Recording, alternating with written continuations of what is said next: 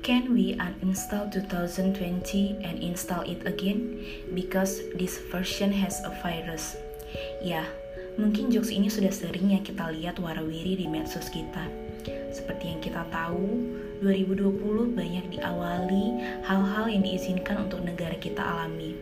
Dimulai dari banjir awal tahun, gempa bumi di beberapa daerah, erupsi gunung berapi, kejahatan kriminal, dan yang saat ini masih terjadi adalah wabah virus COVID-19 yang menyebabkan kita takut, gelisah, dan panik karena dampaknya bukan hanya ke kesehatan saja, tapi juga ke perekonomian global.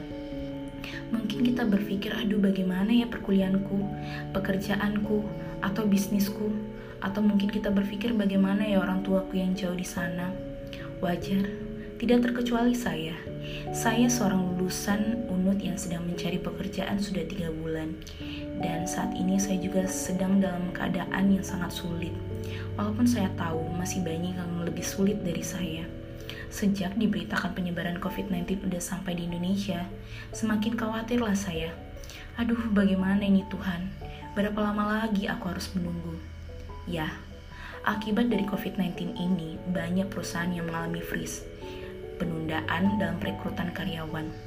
Begitu juga dengan proses seleksi pekerjaan yang saya ikuti harus tertunda dari jadwal yang seharusnya sudah selesai bulan ini. Dalam saat keadaan khawatir seperti itu, Tuhan muncul dan menegur saya lewat lagu yang di cover oleh teman-teman saya di Instagram yang berjudul Tenanglah Kini Hatiku, Tuhan Memimpin Langkahku. Entah kenapa saya langsung googling ayat yang isinya tenanglah dan muncullah salah satu ayat yaitu Matius 14 ayat 22 di mana diceritakan tentang keadaan murid-murid Yesus yang sedang ketakutan di atas perahu karena diombang-ambingkan gelombang. Dan dalam keadaan takut seperti itu, tiba-tiba Yesus datang berjalan di atas air. Dan otomatis murid-murid Yesus menyangka kalau Tuhan Yesus itu adalah hantu. Kalau kita dalam keadaan yang seperti itu, mungkin juga kita akan merasakan hal yang sama ya. Tapi teman-teman tahu nggak, kalimat pertama yang Yesus katakan bukan jangan takut, tapi tenanglah. Keren nggak? Kalau kita baca ayat ini sampai habis, sangatlah menegur keadaan kita yang sekarang.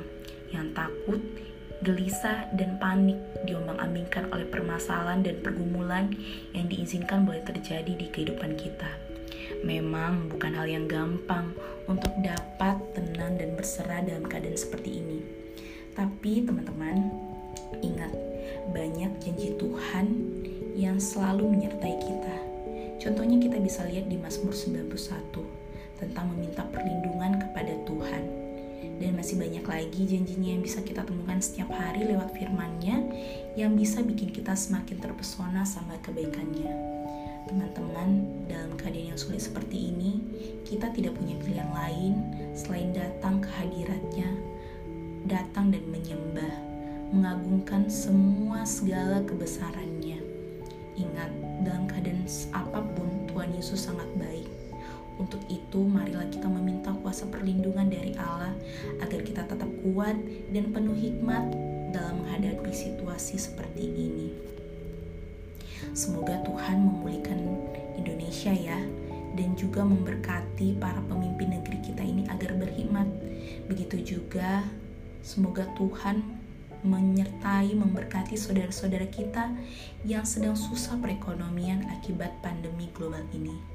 Jadi sekali lagi tenanglah, jangan takut. It's tapi harus kayak Amsal 22 ayat 3 ya yang katanya kalau orang bijak melihat petaka maka sembunyilah dia. So, tetap jaga kesehatan, berdoa, dan di rumah aja ya.